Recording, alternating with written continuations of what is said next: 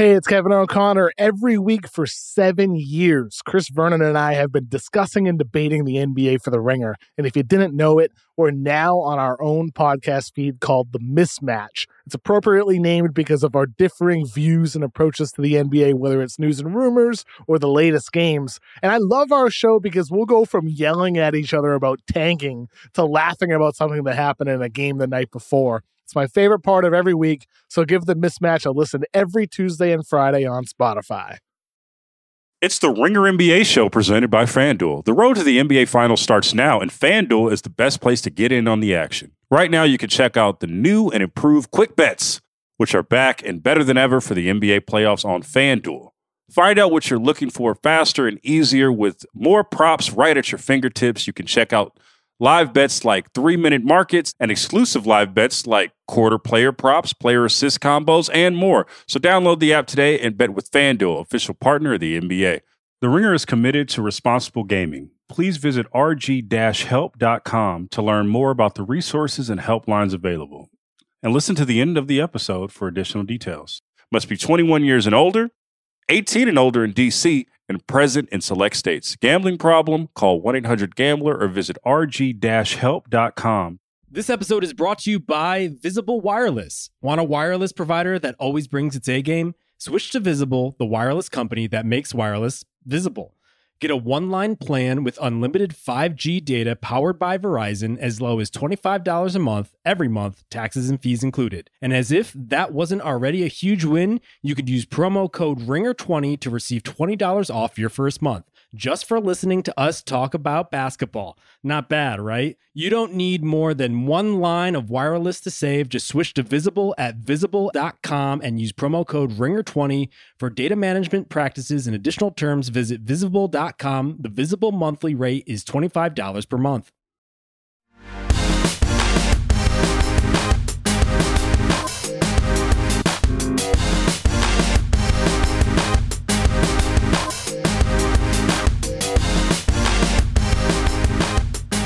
Hello and welcome to Group Chat. Yay. Yay. I am Justin Barrier. Joining me, as always, Rob Mahoney, Big Waz. And Rob, I have to say, thank you for not ducking this podcast. I know it was tough when Waz and I did one in person, but you showed up today, unlike Joel Embiid, and we appreciate that.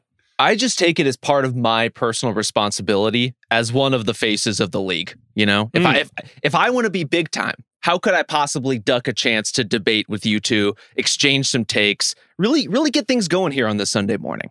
So I have to say, we're going to talk about the most interesting teams ahead of the deadline. We did players a few weeks ago. We're going to do teams, but I want to talk about this Joel missing in Denver once again fiasco.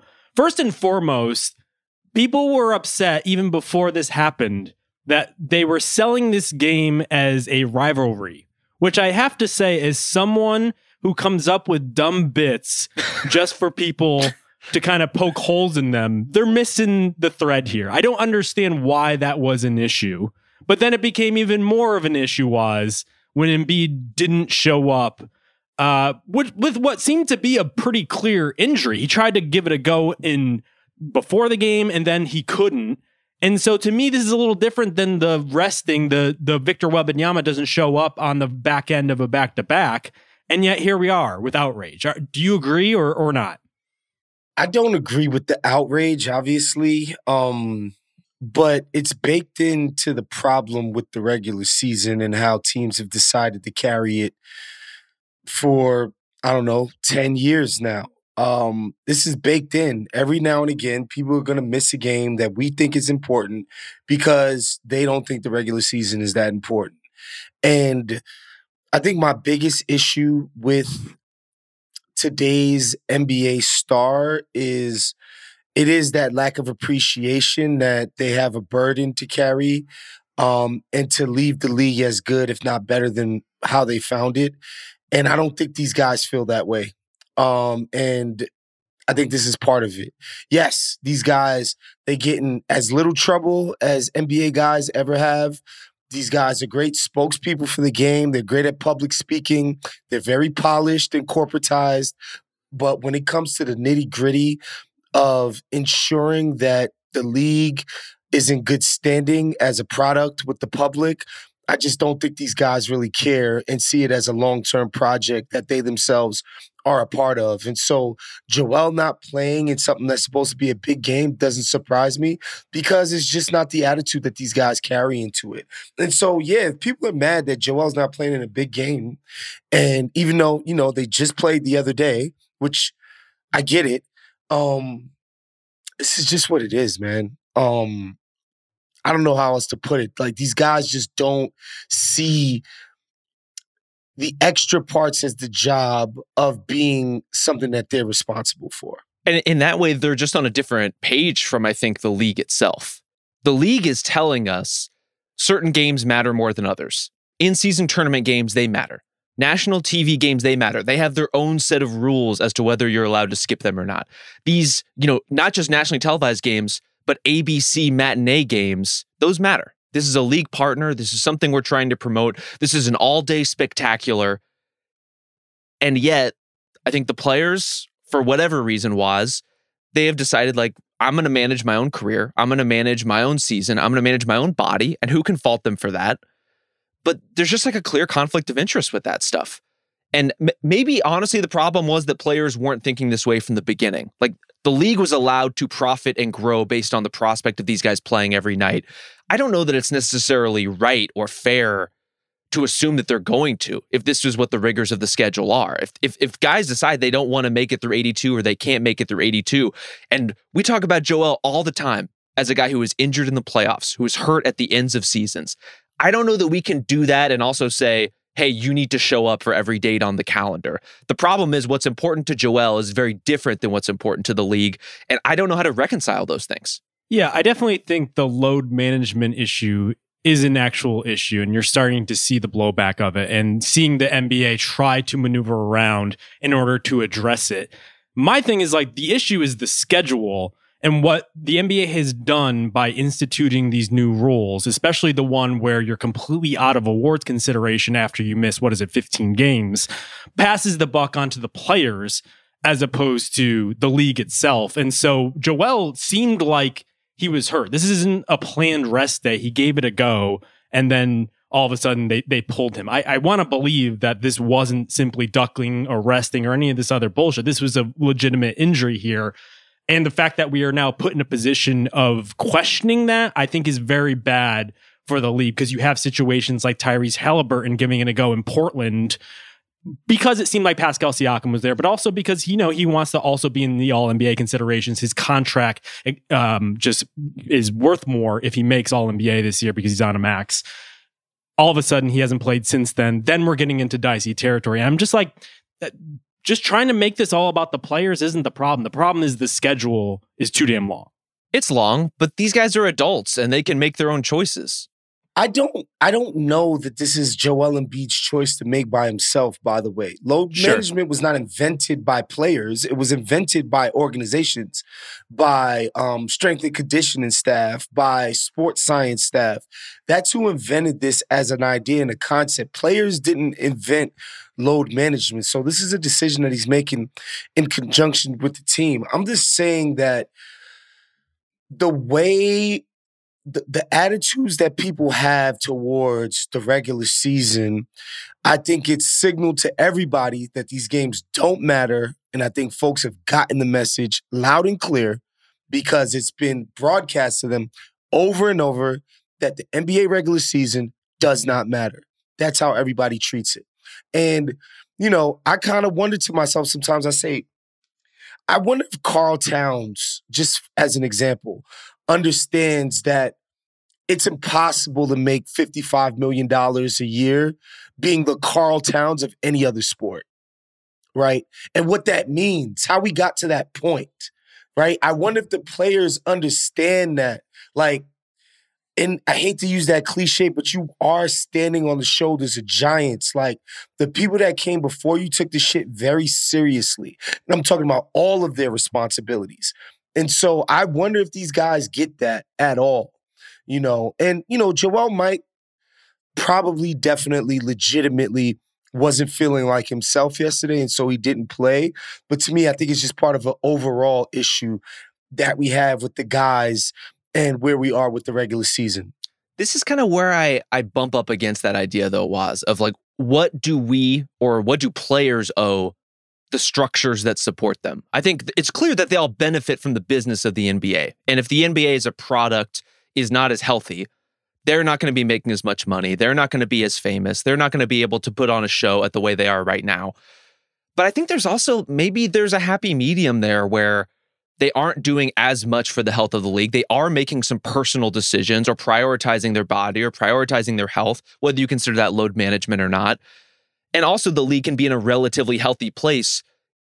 I, I think we just have a hard time discussing that in a way where league health and league success has to be a line on a graph going up and up and up and up.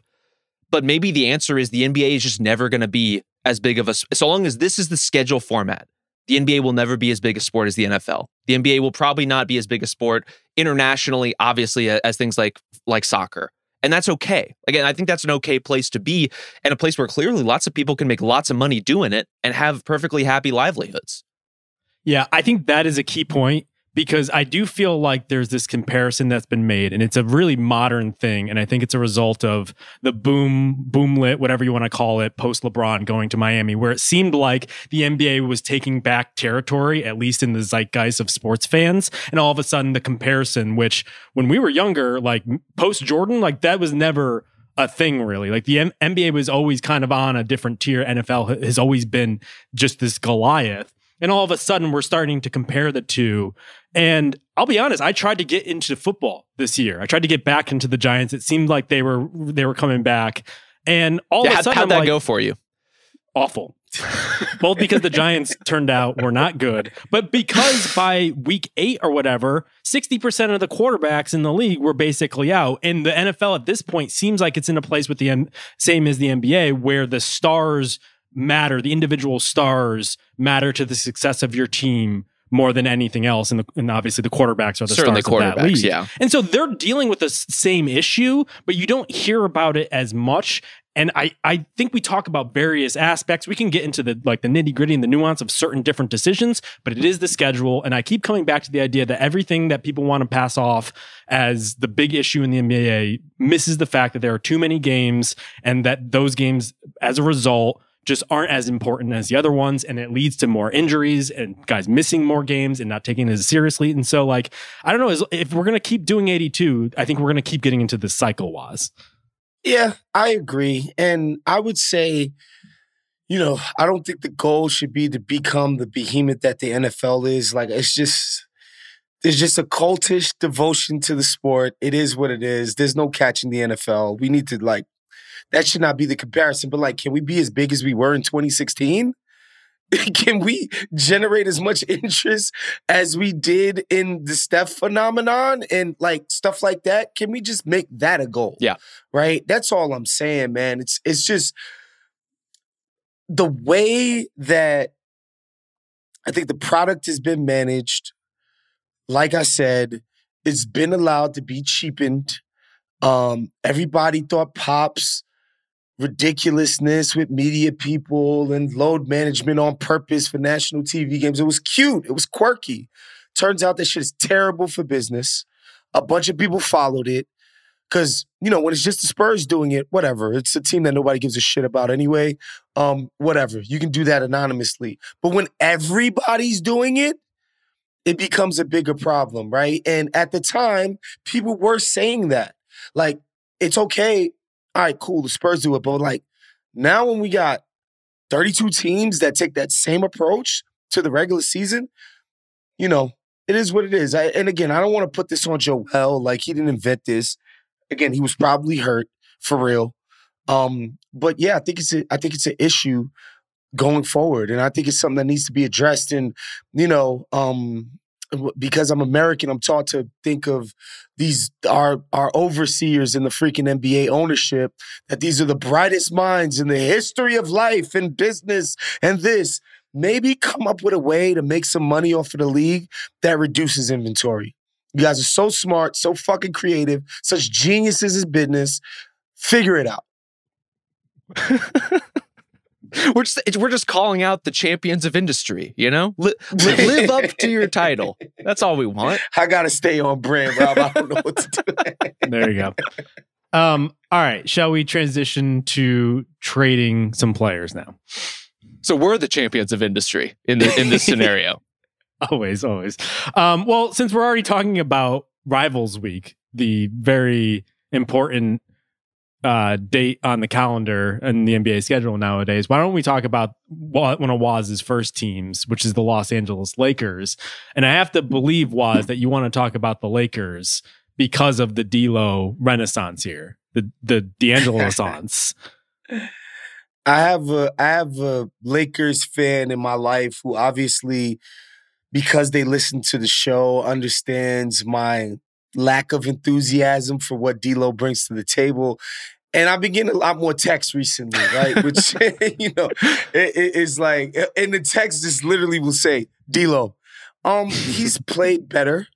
He's he's always shown these level of flashes. I think I think the I think better might be underselling it, Waz. He's been He's been awesome. Really good. No, that's fair. He's been dropping thirty, all kinds of shit. You're right. Does anybody think this is going to happen in the postseason? Does anybody think he's going to bring this level of play when the best defenses are locked into what the Lakers want to do? I have a hard time believing that. Um, his track record in the postseason, he had a good Memphis series. But basically, other than that, man, in the postseason, this guy, he's been a liability, you know? And so the contract, as we've said, was signed to be traded, okay? Um, that's literally uh, the reason that, that that contract exists on their books. And I think there's no way the Lakers can be at this point of the season and feel satisfied with where they are. So that's why I'm interested to see if they make any tweak. You know, obviously there was a lot of Zach Zach LaVine noise. There was DeMar DeRozan noise. There was Caruso noise. There was a lot of noise. But I just can't believe that they think this is the team that they should carry into the rest of the season and into the postseason. I do think what this stretch has shown, though, is their defense, and re- really the whole season has proven this out.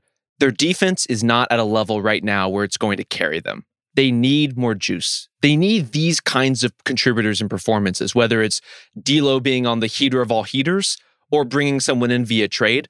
But the reason the Lakers have seemed like they've had a pep in their step lately, the reason why they've been so much more competitive, the reason why you look up and they'll drop seventy-three, seventy-five points and a half, that's just a different team than we're used to thinking about the Lakers being and that they've been for the vast majority of this season. So if they can click up offensively in any kind of way, this is a fundamentally more interesting team. And it's a reason why they're winning of late. It's a reason why they're more interesting of late. It's a reason why they're more watchable of late. I, how we get there, I think, is is the question. And if you're trading D'Angelo Russell, if you're trading, you know, cobbling together some role players for, you know, a, a slight step up or a supplementary star, I think we can have all those conversations. But it's still a complicated premise in terms of how you bring in talent here that fits and fits the timeline and that other teams are willing to give up for what the Lakers have to offer. So that probably brings us to Dejounte Murray, which is the hot new rumor for the Lakers. It was the Zach LaVine inevitable trade, but now it seems like Murray is the one that they're setting their sights on, or at least based on reports. And I think that makes probably more sense because he probably hits the in-between zone of what you're talking about there, where he is a good offensive player, and then maybe he can add more to your defense. Certainly, he wouldn't take away from what you're getting from D'Angelo Russell. The problem, I think, ultimately like circles us back to Russell, in that it sounds like him having another year on his deal, Waz, is going to be a sticking point, because for a team like the Hawks, they don't want D'Angelo Russell's ass around for another year, especially when you have teams like the Knicks, other teams in that derby who could probably give them an expiring contract plus all the other stuff that they need. Uh, in, in a weird way, the contracts that they re-sign to be tradable might ultimately not be tradable enough, because then you still need to hang out with Rui Hachimura for a couple of years or whomever to make the salaries match. And so in a weird way, I think they made the right decisions over the offseason, if only to put themselves in position to bring on somebody else right now, but they might have overdone it to where like they can't, like they're, they're going to have to account for that negative value, those contracts. I don't, as much as I don't like D'Angelo Russell, I don't think his contract is of negative value. Like, I don't think eighteen, nineteen million dollars a year for a guy who can start, and if you put him on the bench, he's overqualified as a reserve, backup, point guard, whatever, off guard, whatever you want to call him. I don't think these are like horrible contracts. I think the problem for me with the Dejounte Murray deal is that in theory, what he theoretically brings to the table is exactly what the Lakers need in terms of, you know, elite level on ball pressure, defensive instincts, and somebody who can do something in the pick and roll, you know, can create, can do all of those things, is made an all-star team, that kind of thing. However, he ain't that guy anymore. He does not guard people anymore. It's it's that this is a disease that afflicts a lot of N B A players who start off with these defensive reputations, then find themselves becoming twenty point, twenty-something point per game scorers, and they decide, listen, I'm a bucket getter now. And bucket getters, defense is, that's for somebody else to do. Go find somebody else to do that stuff. And I think De- Dejounte Murray has become that person. There was a point very early on in his career where he was a fucking menace on the ball, like literally probably the best in the league at that. He's not doing that anymore. And I wonder, you know, I'll, I'll always believe in LeBron's ability to get the most out of guys and convince people that they should take a more team-friendly role within, you know, the course of what the Lakers are trying to do. But I wonder, man, I really do. Yeah, it's starting to feel like with the N B A sometimes that defense is what you do on your first contract and on your third contract, but not always on your second contract. And Dejounte is certainly in that category. Well, he's on both right now because he's on an extension of his second contract. I guess contract, that's true. Right? This is where it gets fuzzy, you know? Yeah, yeah. I, I still don't understand what it is the Hawks are getting from the Lakers in a hypothetical Dejounte Murray deal that makes it worthwhile for the Hawks. Well, I'm glad you said that because I've been thinking a lot about that. Dan Wojcicki had a really good article in the L A Times where he almost ranked the Lakers' assets. And I thought that was really good beat, beat writing because I think it really crystallized for me how valuable this twenty twenty-nine unprotected first from the Lakers can be. Because I think we get into this mix where we just say first round picks, but clearly all first round picks aren't created equal. Like a lot of the picks that the New York Knicks have from other teams are so heavily protected. Like you might get something later in the in the twenties, like four years from now, is that as valuable as, for instance, this Lakers pick. So it just to, to clarify, in twenty twenty-nine, LeBron James will be forty-four years old. Okay, probably so, still playing. Yeah, in the Ronnie middle of will, his prime, as far as we're concerned. Exactly. But Anthony Davis will be thirty-six years old when that draft happens in twenty twenty-nine. And at that point, I assume A D will have to have affixed his arm to replace one of his legs and just dribble the basketball with one arm. He'll only go left from here on out. And so, I, but I do think like there's no way that the Lakers are in position at that point to be competing unless they've like hit a home run in free agency, which before LeBron got there was a pretty dicey proposition. And so I actually think the twenty twenty-nine first, if it's unprotected, if you get it like another swap, I actually think that's pretty good value if you want to turn the page on Murray. We could talk about if you want to turn the page on this era of the Hawks, but like, I think that's good value. It, I don't disagree that that's a valuable pick and a valuable bet to make as another team. But what does that do for an Atlanta organization that's trying to win yesterday and that's trying to figure no, it out with this group? No, but they're giving up, Rob. That's the idea. They're giving up. Um, yeah, I'm assuming that this is, we're we're starting from scratch here, which they're like throwing in I the agree, towel. I agree with you. It is a little weird, but they, they already have kind of sunk costs that they can't ignore here because they made such a bad deal for Murray to begin with. And so like, it is tough to really find footing of where, how you move forward with this team because it doesn't work and you are due all these picks to the Spurs. I believe it's in twenty twenty-seven, twenty twenty-nine that you hope don't you don't give them the next superstar in the league. So this is a proposition in which you're bailing on Trae Young too? No. I'm just going off of the assumption based on how the reporting is suggesting that they want to keep Young and Johnson and figure everything else around the two. They want Young and Johnson and a pick that's five years from now? I, I just don't, like, I genuinely just don't see it. That doesn't mean it won't happen, but like, I don't get it. I don't disagree with you. It does seem to be at odds with like how they want to do things, but like this is what is out there at yeah. this point. And it seems like they want but, to but, rebuild. Rob, but I, here's the thing, though. As much as I get what you're saying, look at what they're doing right now. Does that make sense? Oh, it's not good. What's happening in Atlanta isn't good. I just think if Atlanta moves in a direction, it's going to be a direction of desperation, trying to get guys who can play now, not distant picks that may or may not be relevant to this core. It's no different than what the Nets are doing, though, where they give up their picks and they are now supplementing their future or blood boying their future from the Suns. You know, you're just...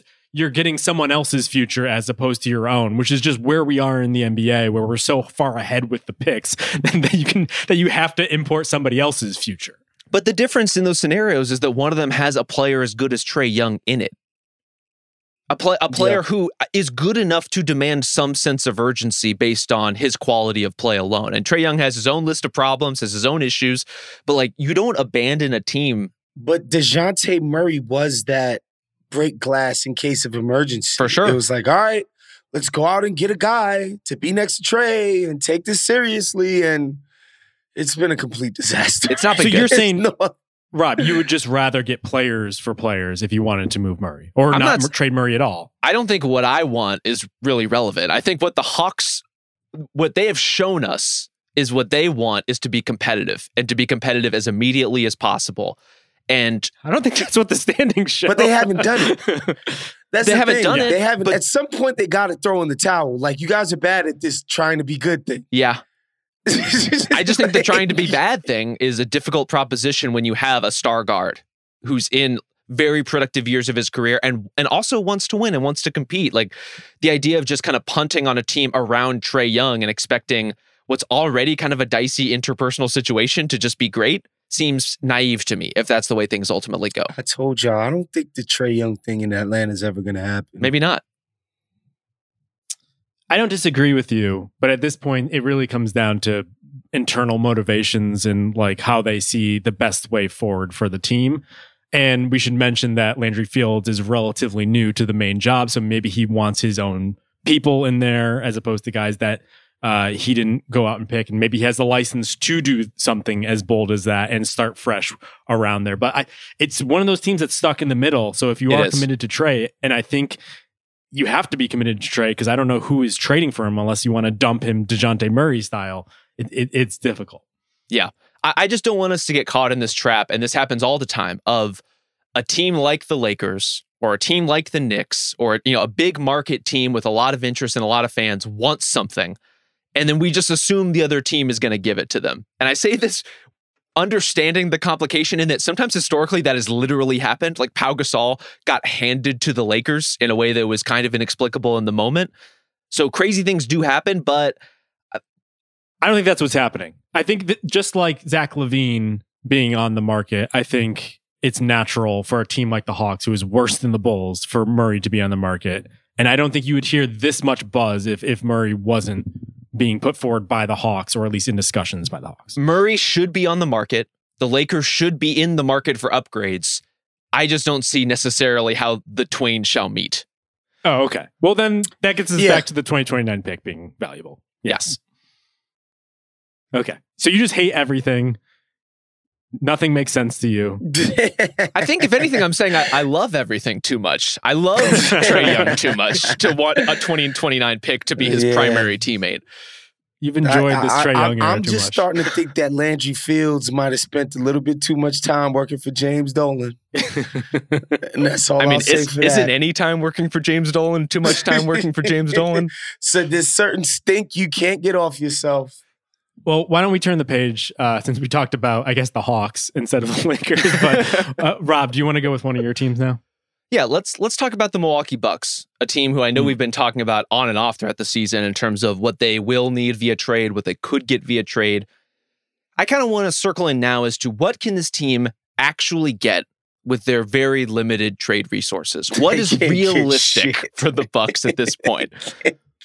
Because there's been some reporting, you know, like Chris Haynes reported for one that the Bucks had registered their interest in Dejounte Murray, and I, I'm sure they did. I'm sure they made that call. I'm sure that conversation was had, and there's no way in hell the Bucks are getting Dejounte Murray. There's just not the math doesn't work, the assets don't work. There's no explanation. It would be even worse than a twenty twenty-nine Lakers first round pick when you're settling in for like Pat Connaughton and Bobby Portis. Because when you think about what the Bucks have to offer to structure a trade, it's either going to be a Brook Lopez or Chris Middleton type. And we can have that conversation as to whether they should be willing to trade those guys or not, or what's realistic for them. Or it's going to be someone like Connaughton or Bobby Portis as kind of the primary salary in a deal. And maybe there's some young talent attached. There's still some picks that the Bucks are able to move, but it's it's getting real, real hard to fashion a trade that's going to make Milwaukee meaningfully better this season with what they have to offer. The Hawks are not making it. I mean, the Hawks, excuse me. The Bucks are not going to make an incredible trade. Uh, the cupboard is extremely bare. They might, you know, be able to try to cash a lottery ticket in the buyout market. Um, you know, I've heard rumblings that somebody like Bruce Brown, people saying he might be a buyout candidate because no. his, you know, his what? deal is not guaranteed next year. The, the, you know, stranger things have happened, Rob. But like, again, that's what they got to pray for. They don't have the pieces to make something happen. They're just going to stand pat, and this is what it's going to be. And I, you know, Doc Rivers said he wouldn't wish this on anybody.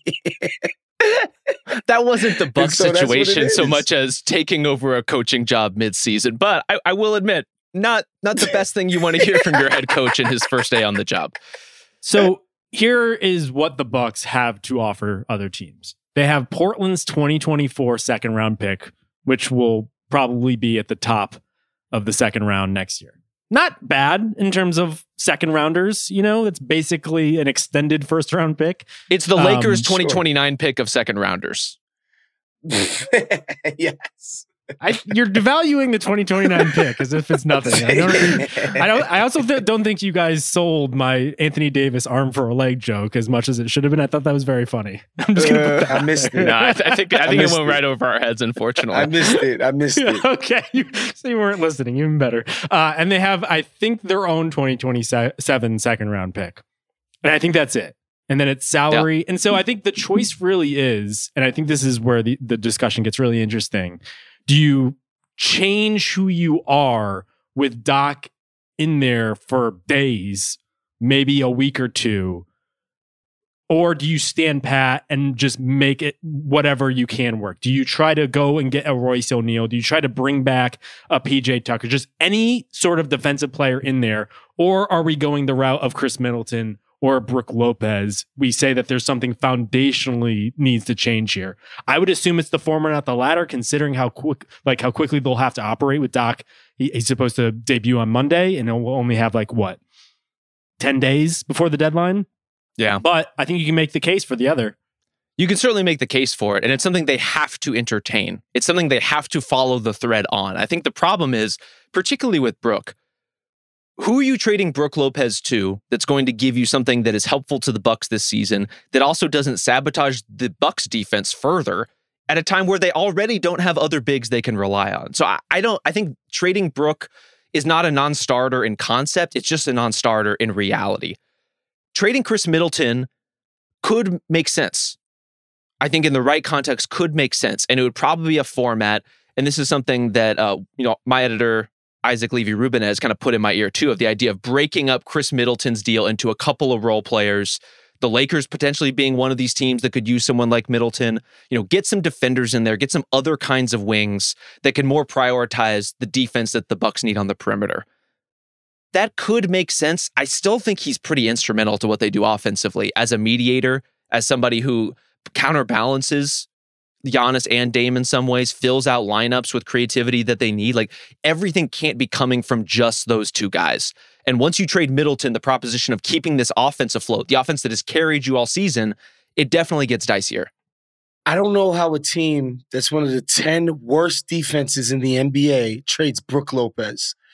That just seems insane. Hey, we're, we're to up to me. eighteenth, Waz. eighteenth ranked oh. defense. Up and up to the moon.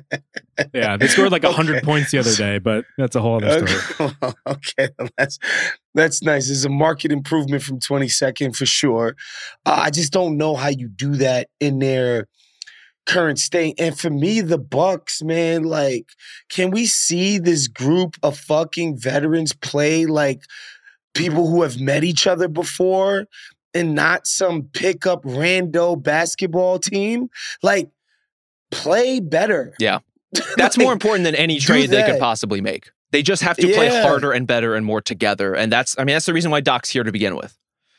Yeah. And, that, and that's why I think like a Royce O'Neal or someone in that caliber where it's like, let's take a flyer on maybe a wing defender as a rotation player who can maybe start if Malik Beasley, when Malik Beasley gets picked on in a playoff series. Thank you. And what I think is it- interesting about the Dame trade and why that was such a surprise is that the Bucks turned what was an obvious flaw that they're so over-leveraged with picks into a strength.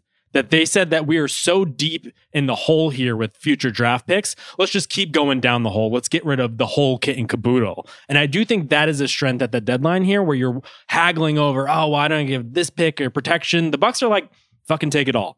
You you want these two seconds? Cool. Like, have them. Like, just give me this player because I need a just like an eighth man at this point just to make a credible run at the final. And this front office has actually, I think, been pretty creative over the years with its trade packaging, with figuring out how um, getting a big pile of seconds and getting something of reasonable value, or at least like a decent bet. Jay Crowder has not worked out particularly well for the Bucks, but I understand the or thinking. Mirotić or Serge Ibaka, yeah. But you can see the how they got deals there. Are bad. They haven't yeah. worked out, but you can see how they got there. And you can see how yep. they swung for some new blood and swung to give their team like a little dynamic that it didn't have before. But right now, the the resources are more limited than they've, than they've ever been. And thus the realistic trade targets, if you're not giving up Middleton or Lopez, are more limited than they've ever been. So yeah, Royce O'Neal is a good name to flag. Dennis Smith Junior is another net that I think could fit well with them, a guy who's really good defensively. And, and I think you kind of play Dame more at the two in those scenarios, at, at least in terms of, you know, you can parse offense and defensive positions. But I think those guys can play together. I also come to guys like Delon Wright, for example, with the Wizards, who is does not have a role with that team, but could be interesting for the Bucks. Every time I watch Ayo Dosunmu play, I think his energy could help a team like Milwaukee. Like what the urgency that he plays with could help a team like this. Ideally, if you had a little bit more to work with, I would love to see them make a run at someone like Dyson Daniels, who's not only a really great defender, but really young and a good ball mover. But how do you make the argument to New Orleans that you should be deserving of a player like that when all you have to offer is this kind of scant draft Portland's capital? Second round pick. That, that's the one. um, um, I, I don't. I can't. I can't get excited for a Royce O'Neal type who, even in the best of days, the three and D logic, the D of the logic was kind of, eh, you know, I, I like. Yeah. I think they need it's the a best legitimate. But see, that, but that's not going to move the needle for them. They need a legitimate defender. Like when you say Dennis Smith, he's turned himself into a real life point guard defender type of person. That I think would definitely help them in a lot of ways that they're lacking right now. Royce O'Neal and like, you know, these other veteran sort of wing types who barely can move their feet anymore. I, That de- that defense is not going to get better for having those dudes. Well, speaking of guys who maybe can't move their feet anymore, or at least their entire leg, how would you feel about the Bucks rolling the dice on a currently injured with a calf ailment, Gary Harris? A guy who, in theory, makes sense for them, not having the best year, admittedly, by his standards, but he's he's been hurt for a lot of it. Soft tissue injuries make me nervous. Lingering calf injuries make me nervous, especially if we're talking about a team that wants to be contending for the title this season. May, maybe Gary Harris is a non-starter. And again, on Orlando's side, they don't just want to give away a good veteran like Gary Harris. So maybe maybe there's just nothing to be done there at all. I don't think you can give up the salary matching, even if it's a Connaughton or a Portis or someone who isn't really working for them, to get a guy who hasn't been playing. Yeah, because the one thing they do need is just minutes. I love the Gary Harris idea. I thought he was having a really great, like, kind of renaissance season with the Magic. They were kind of, he's the type of guy who could start for them at any point or flash to the bench. It's exactly who we're talking about. The Bucks need, but he hasn't played for like a month at this point. I, I would be worried about doing that. That's the problem. You you can't target guys who are hurt or have a long history of injuries necessarily because you need them to be able to play. You can't get guys who are too old. Because what the Bucks need really is like energy and young legs. And yet getting the young guys who are actually good is going to take more than Portland's second round pick. Well, since we're talking about teams that are over leveraged and are just scraping the bottom of the barrel, let's talk about the Phoenix Suns. Sure. A team on, on my list who up until Friday had won seven in a row. And not just any seven, pretty good competition in that mix. And what do you know? Kevin Durant, Bradley Beal, Devin Booker works. Who are the ad wizards that came up with this one? Rob, you were a doubter. So I do want to take your pulse on this. Okay. I was never a doubter in the idea that those three guys are good and we'd be good together. I was a doubter in the idea that they would be on the floor together enough for okay. to be able to compete. Which fairly, you've you've been pretty right about that. yeah, that, that has been true. Yes. There's time yet, Justin. Uh, like, but f- them figuring out their flow and their balance together, it looks great. I really, I really love watching them play. And I do think they have dismissed some of the concern about the lack of a point guard there. I think there's going to be games where they go through rashes of turnovers, but the possessions where they actually get a shot up are just way too productive to fret about whatever point guardy thing should or shouldn't be happening. I agree with that. It's nice to see Bradley Beal kind of automatically scale in a way that I think really fits there. He isn't just jostling for the ball. He has taken a more Boschian supplementary role, and all of a sudden, he's back shooting again. That was kind of the concern troll that I thought was the dumbest thing when Beal was traded. Like, especially, first of all, they didn't trade much to get him. So to get a talent like Bradley Beal, to me, that trade always made sense. But then there was a lot of, oh, well, he's migrated into the mid-range. Can he be kind of like a spacing three-point shooter like he was before? And instantly, he has.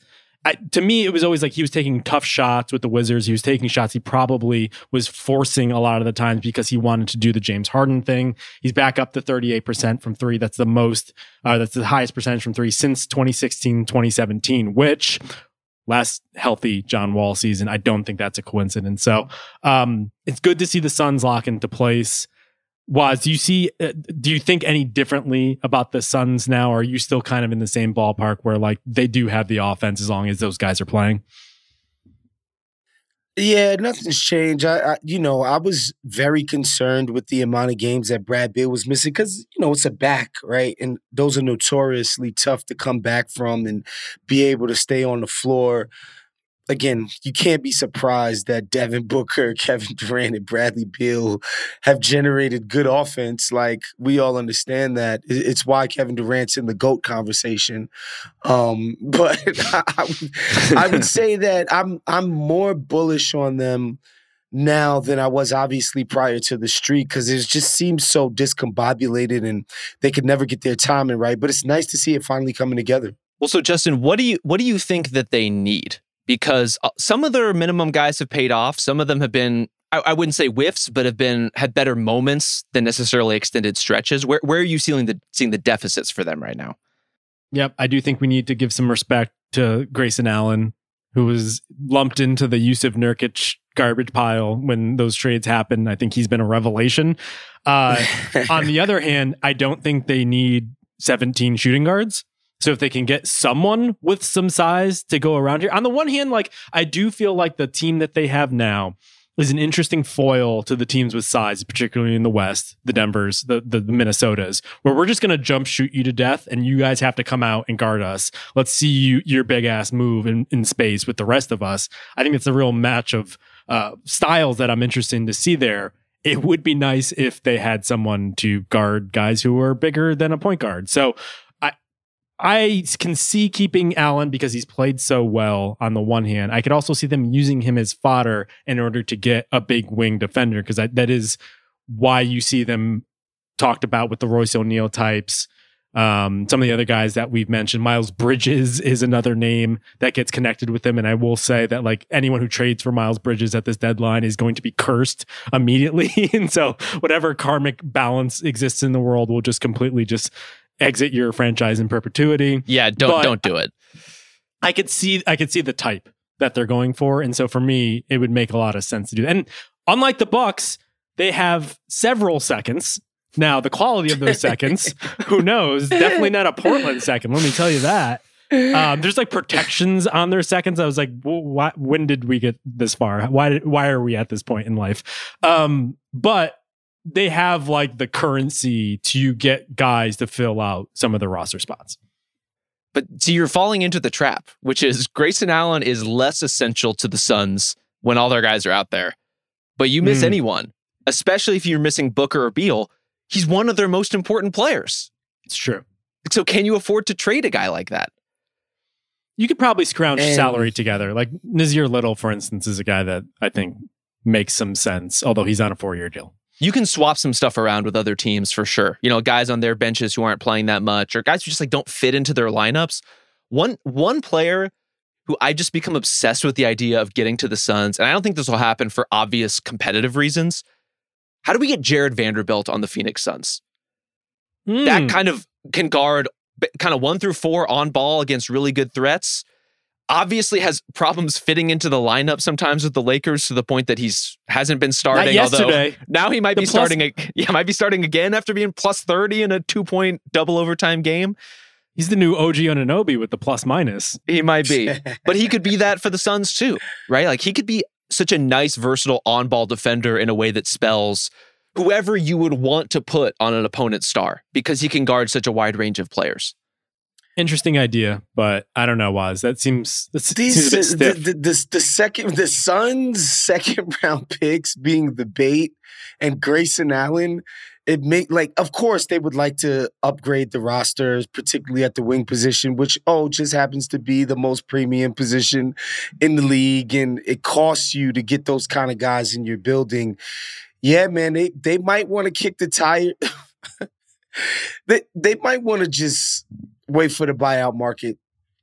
I think so, because just the yeah. idea that they would be able to execute a trade well, for they can't do that. Yeah, they're above the apron, right? They're above the second oh, apron. So they so they can, well, so they, they can do it for have, a certain kind of, a certain salary of player, but not the premium any, guys. Anyone below twelve point four million dollars. Yeah. yeah. So no no Kyle Lowry for the Phoenix Suns. Mm-hmm. Probably for the better. We're going to have to have that conversation of wh- which team should sign Kyle Lowry, and then we're going to have to revisit the conversation of when was the last time he hit a shot or took a shot. Yeah, uh, it's been, I mean, been he's tough. He's a future Laker if they because I don't think they're going to get close to the second apron. They'll they'll relive the trade that they almost made a few years ago. Um, why don't we do since we're on the big market stretch? Why don't we turn now to our friend Big Waz, who has another team from his Coastal Elitist selections. It's it's the Knicks, man. Um, the O G Anunoby trade has been a home run. There's absolutely no other way to put it. They've won six in a row. O G is breaking plus minus records by the day. Left and right. Shattering plus minus records. Um, again, like we thought he would be this ideal sort of Tibbs player. It's been even better than that. And again, they're twenty-nine and seventeen.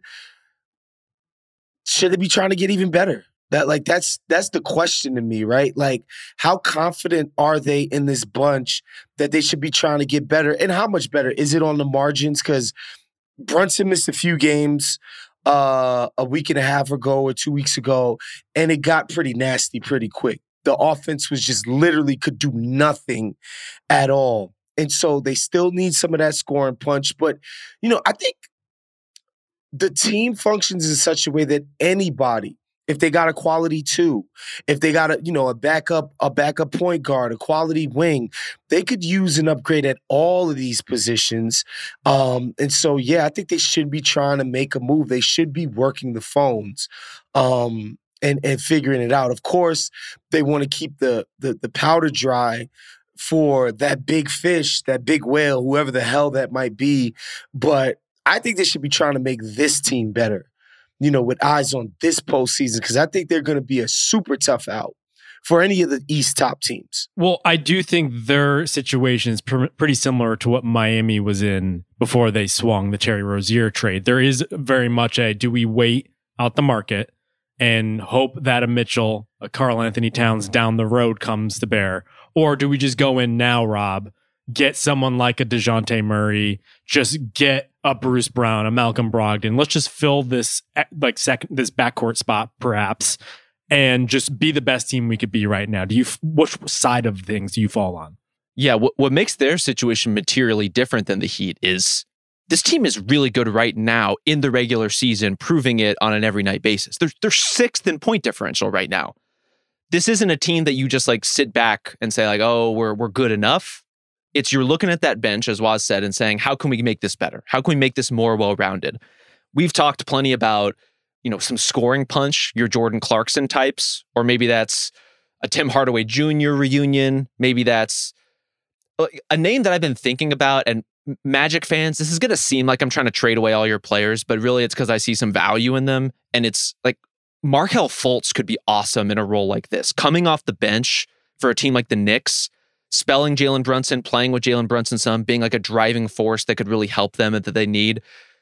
And I don't think he's like a long-term solution for Orlando necessarily. He's like, he's starting right now, he's filling in, but it's kind of clear that they're trying to move in a different direction. They're trying to pivot ultimately uh, to a different kind of point guard. I wonder if something like that could work. But I love these kind of like mid-level, lower-end options for the Knicks, much more than a Dejounte Murray type deal. I don't think they need that. I just think they need their bench to be slightly better. And if it is, they're going to give some of these really good Eastern Conference teams a, a serious run for their money. Yeah, Dejounte Murray can't be the play there. Because here's the thing. If Dejounte Murray is as good as everybody wants us to think, he wouldn't be on the trade block. like, and like this idea that he that you should give up real stuff as if this guy's actually going to change your fortunes. I'm not saying he's a bad player. I'm just saying for the aspirations that the Knicks have, can this guy come in and actually make a material difference? I don't know. He hasn't made one for the Hawks in a manner that, you know, affects winning and losing.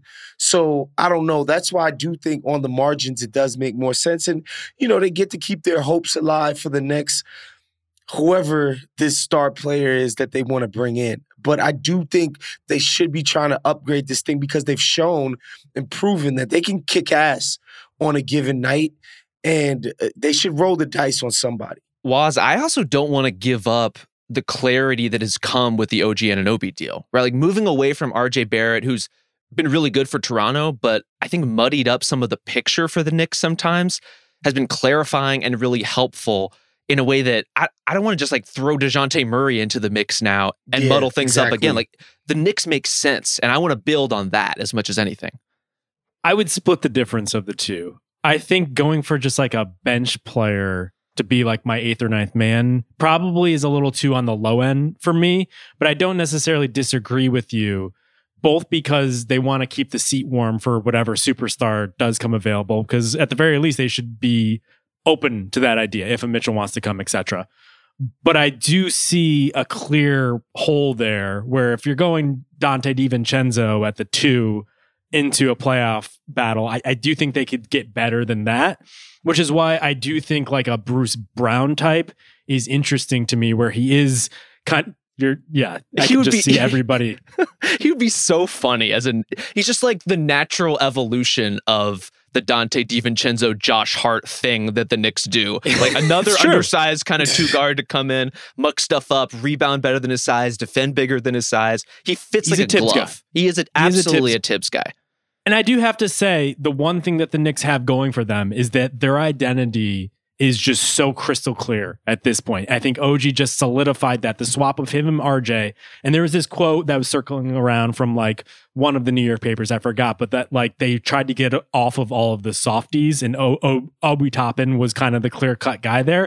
And I, I, I don't know. I like, I don't have it. That's uh, rude. But they are some Hardo, like Pat Riley type of guys in that team now. And it really just does exude, and I think it is working for them. And I do think if you're going to go out and add to this, you do want a guy that fits that sort of mold. There is a real like Tibbs culture thing happening going on there.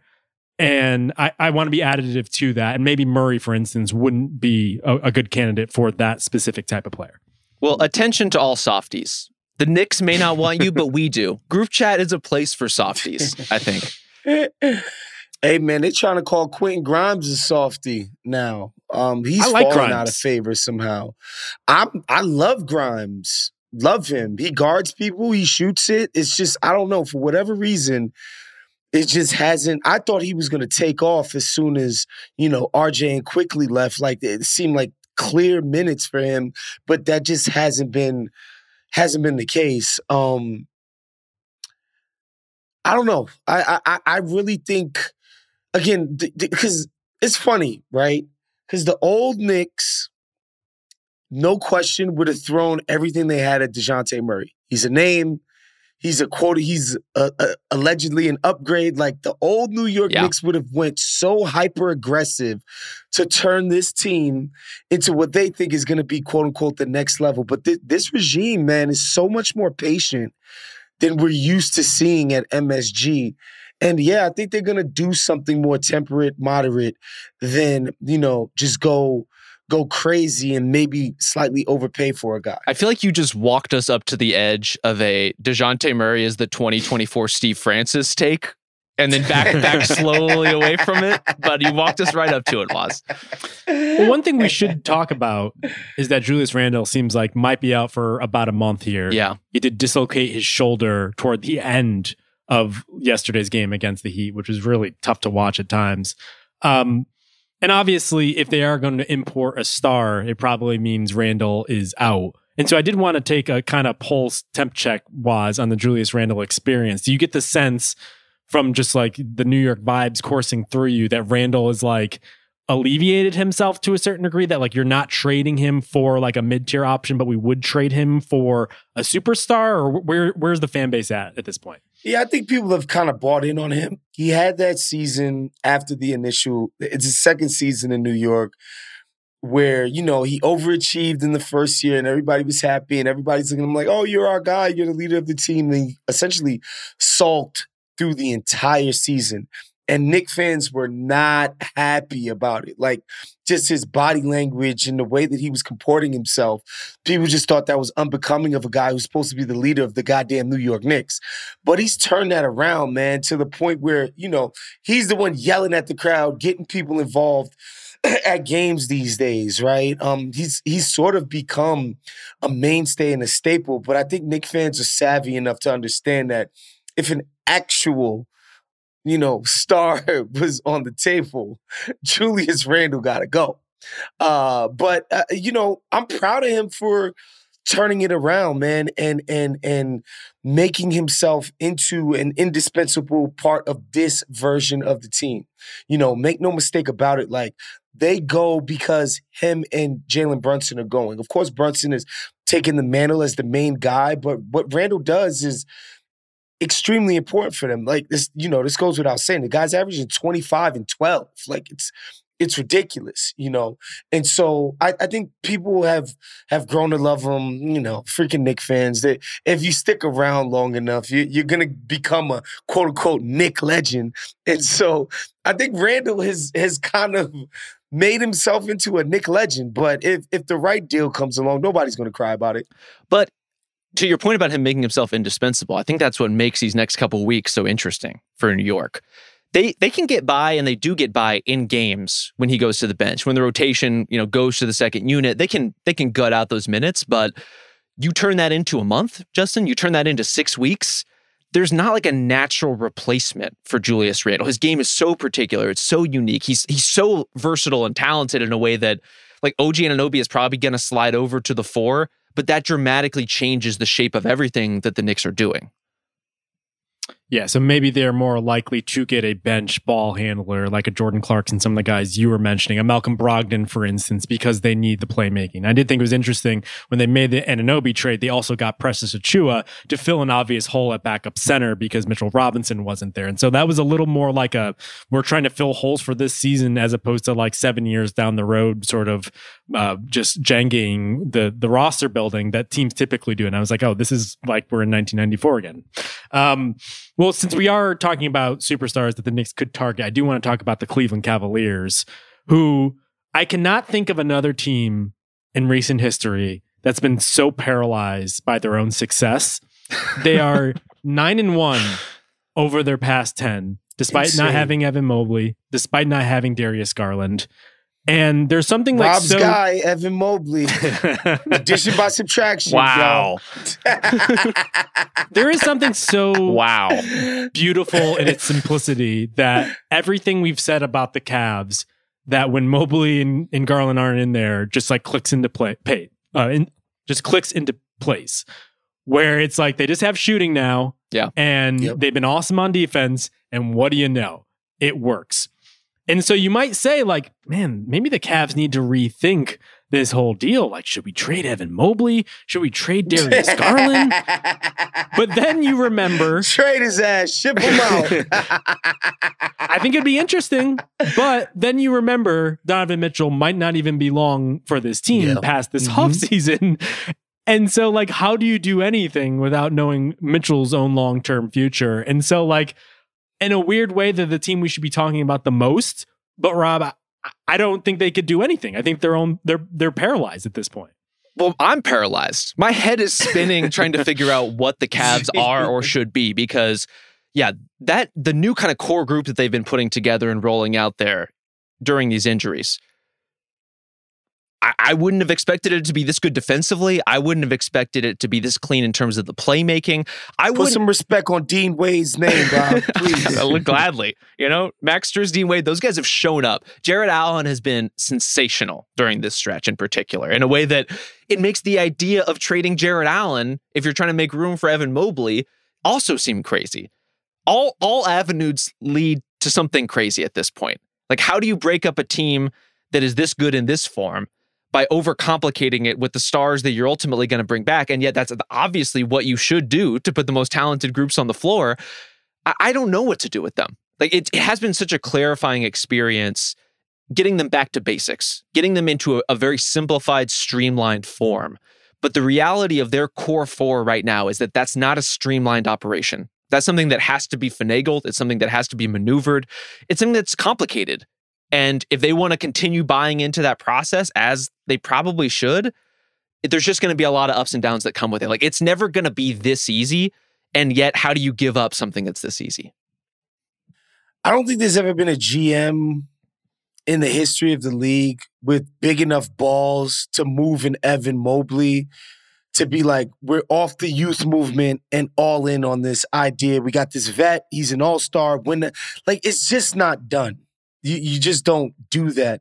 However, you know, my thing is this idea that you can be unconventional and that there will be some level of seamlessness to it. It, it just doesn't exist.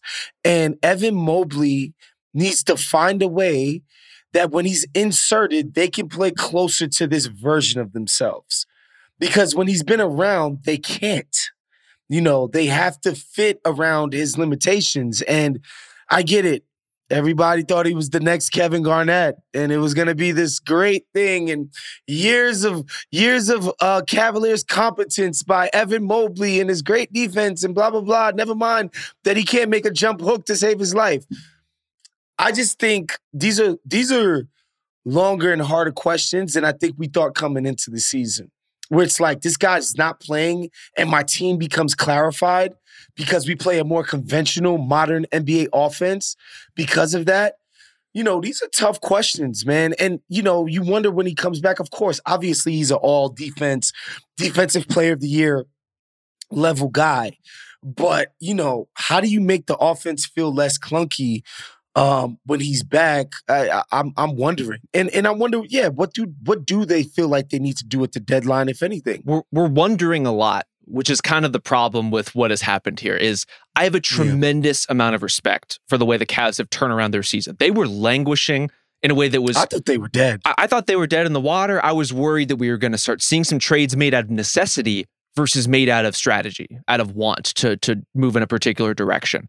They saved themselves from all that. They've played tremendously well. They've been one of the best defenses in the N B A this season. And the way that guys have stepped into that rotation and filled minutes is genuinely very admirable. But we have no answers. All this stretch has done is create more questions for a team that already had a lot of questions. If Mobley could shoot, I think it solves a lot of problems. And I think you give him the opportunity to figure that out, because he does have touch. It hasn't materialized at all. He definitely does not have force, so he needs touch. Uh, and but I do think that would probably solve things. If we're assuming that Mitchell goes eventually, I could see a world where Garland masquerades as Mitchell and Mobley just, like, at the very least spaces on there. He could use some of uh, his passing brilliance for a big and, and whatnot, and it could work. But As far as now, as far as right now, no, it, it, I, I can't figure out anything. Maybe you could trade Garland. Like if you knew Mitchell wanted to stay in a version of this team, like he's just, just completely bowled over by what we've done here. I, I want to be the guy here, which probably won't happen. Just trade Garland. Let's find pieces in order to just keep this thing rolling. But that's not how reality works. It's not how the star game really works. Yeah. I think the thing about Mobley, too, is it's not just a force and, and touch and shooting question. Shooting is definitely the easiest way to get a big on the floor with another true big. You know, Minnesota is a great example. Karl Towns being able to shoot at the level he does is what makes that thing viable on offense. Most of the other big, big pairings in the league, they run on exceptional offensive feel. And that's what Mobley doesn't have. He has great feel on defense, great feel in coverage, his ability to switch, his ability to show up for other guys, his ability to rotate. ninety-ninth percentile in terms of his defensive awareness in the league. Offensively, he doesn't have that. He doesn't know how to fill spaces. He doesn't know when he should be in the dunker versus at the free throw line versus, you know, cutting opposite the action. That's where the the lack of progress when he has been healthy has been so disappointing. It's like, maybe he's never going to be a great three-point shooter. Maybe he's never going to be a dominant low-post guy. But can he feel out his place in a complex, evolving offense? And I don't think we've seen a lot of evidence to suggest that he's going to be able to do that in a way that lets him play with another big like Allen. All right, why don't we get to our last team here? Rob, you still have one more on your list? Yeah. Again, going going straight to the other. We had a lot of coastal action today. But at least we're going smaller market on the coast, or at least medium-sized market on the coast. I want to talk about the Sacramento Kings. In part, they've had a very strange season, and I, I want to unpack that a little bit because they've never seemed fully comfortable, or at least as comfortable and settled as they were last year. Even over the last few weeks, you know, De'Aaron Fox plays pretty well, but also has some like really off games, and there's nothing disastrous happening. There's just games where the rhythm of that team doesn't feel quite right. And so I'm trying to figure out why that is. I'm trying to diagnose why that is. And with where the rotation is right now, I would say they have a pretty solidified top six. You have Fox and Sabonis. You have Murray and Barnes. You have Herter, who is back starting again, seems to be coming out of his funk. Very grateful for that. And then you have Malik Monk, who's just one of the most productive and one of the most delightful bench players in the league. Love Malik Monk. Everything else is completely freeform in a way that makes this yet another one of these Knicksy teams where they have the high-end options, or at least relatively high-end options. You know, the Pascal Siakam derby they got into a, for a hot minute, and that kind of idea of more dramatically shaking up that top six. Or there's like, how do you shore up the seventh and eighth guys in the rotation to make this just make the whole thing more playoff worthy? And that feels more likely for a whole bunch of reasons. And what's good about Sacramento's bench is that you can also see a lot of plausible upgrades over the guys that they're rolling in with the second unit. So they, they have a lot to work with theoretically, but maybe they're not the most exciting options on the board. And they have stuff to to actually trade. Real right? Tradable like, assets. What a world. They have picks. They have some contracts that they can move around. Um, yeah, I think the Davion Mitchell situation has been disappointing, if we're being honest, especially when you think about where they picked him up in the draft. Uh Herder. Yeah, I I think when you got somebody like Fox, man, your, your job should absolutely be make make these upgrades wherever you need them, because he is just a bona fide star. He changes the complexion of every game that he's in. He's awesome. And I think they should be trying to be hyper-aggressive in the deadline. I love that they was in the Siakam sweepstakes. Of course, he you know he politely declined, but I love that they were in on him. They should be trying to swing that type of, that level of deal. Because I think, you know, look, man, I, that's the, the crazy thing about the N B A these days. Like, as good as the Clippers are, as good as, you know, Phoenix may be, I don't think they're that much better than the Kings. I don't think the Kings should look at themselves as, oh, these guys are way out of our class. So they should be trying to get better soon and being super aggressive about it. One thing about the Pascal Siakam situation where I think there is a little bit of a silver lining. And one reason why I would be hesitant to make a big swing unless you're really certain about the guy you're getting and that it's going to be a great fit is I look at Keegan Murray and I see a player who I don't want to encumber his opportunity. Mm-hmm. I think the way he's improved defensively this season, what he's shown he can do in flashes, you know, handling as like a second side guy for the offense, doing a little bit of creation. I, I, he's not going to be a superstar, but that guy has a, a lot of headroom in his game, a lot of room to grow. And part of me does want to nurture that and leave room for that in a way that if you get Pascal Siakam, Keegan Murray turns into Harrison Barnes. And I mean that in like Warriors sit in the corner Harrison Barnes. And I, I don't, I want him to be more than that. thirty-two, thirty-nine against the Warriors the other night. Whew. Put some respect on Harry B's name, but it, it's I not the week to bad to badmouth Harrison Barnes. That's for sure. Our guy, our guy has been delivering. Just give it a few days, and you'll you'll be back in, in the clear here. But it seems like, Rob, all roads lead to the player I think you're going to mention, the the one with the vast scarf collection and the jacket's nine times bigger than his body frame. You're speaking of Jeremy Grant. Of course. Yes. That's a great, like, threading the needle option, right? He's not Pascal Siakam level of either player or investment or, like, required cost, but he could make them materially better. I think that's a straight down the middle, makes a ton of sense in terms of who the Kings should be targeting. Would love the Jeremy Grant fit for Sacramento.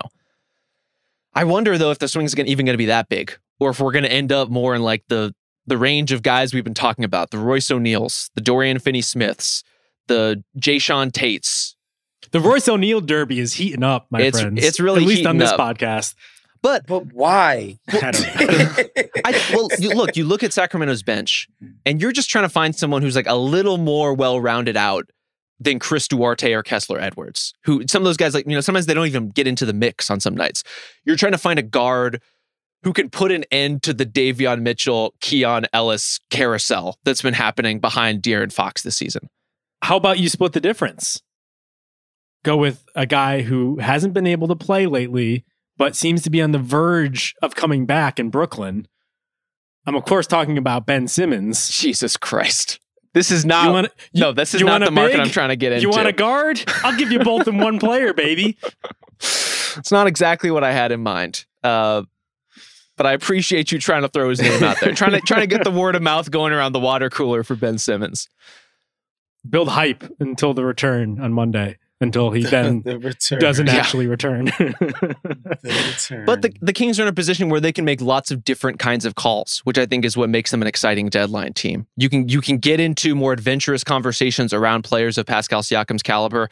You can also just like kick the tires on Tyus Jones, and if that would be a good backup point guard for you. I, I would at least check in on De'Anthony Melton. I don't think that's a realistic guy because I think the Sixers need him too much. But that's the kind of player who could really help them. Bruce Brown, why not? Let's like let's make the call. Bogdan yeah. Bogdanović, bring him home. Let's, or at least, you know, his his first American home. Let's bring him home again. He had such a good run yeah, when I, he was there the first I, I time. I think somebody like Dorian Finney-Smith makes a lot more sense to me because he actually guards people. Um, and, you know, he can make an open shot for sure. I, I just think if you're going to get a guy, don't just get a place filler. I get it. Some of these rotation minutes are going to guys that they kind of need some place like, fillers, though. yeah, they they do need some place fillers. But I, I, I would like to see the Kings be aggressive, man.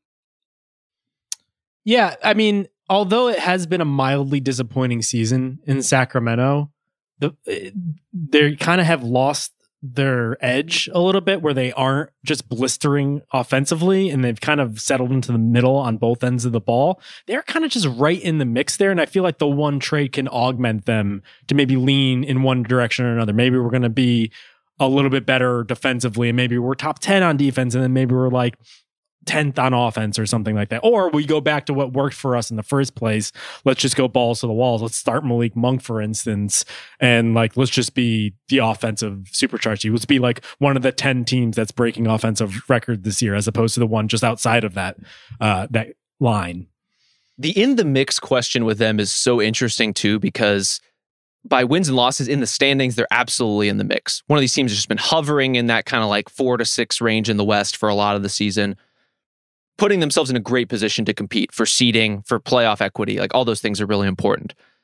By point differential, they've been in a different class from the good Western Conference teams for all, basically the whole season. And some of that started when Fox was out, but also it's just been kind of perpetuating as they've, as they've kind of failed to lock into the best things that they do. And, you know, your mileage may vary as far as like how much that matters to you or how much of that a, a concern that is to you. But it's notable when you look at every team that's around them in the standings being dramatically better by point differential. And the Kings as like the outlier of that group. Historically, that doesn't bode well for those teams. Those te- those are t- the kinds of teams that get upset in first round series or lose matchups that they shouldn't. And the Kings, by God, have they lost games that they shouldn't this year? Like they just punt. If if the other team has guys out, the Sacramento Kings will probably lose to you at some point this season. So there's some stuff like that where I just like want them to get their heads screwed on a, a little more tightly, because this is a good, talented team, a successful and competent team. And I want to ride those vibes into something meaningful in the playoffs. Having said that, the Clippers just blew out the Celtics yesterday. I do think there is going to be that division regardless. Like I, I do think regardless of what they're going to do at the deadline, they're probably going to find themselves in a similar situation. But I agree with you. I, th- I do think that they have room to grow here and be the best version of their team to see what they can do in the playoffs. Um, why don't we wrap it there? We'll be back on Wednesday, as per usual. Thank you to Jack Sanders on production. Thank you to Ben Cruz. We'll see you next time.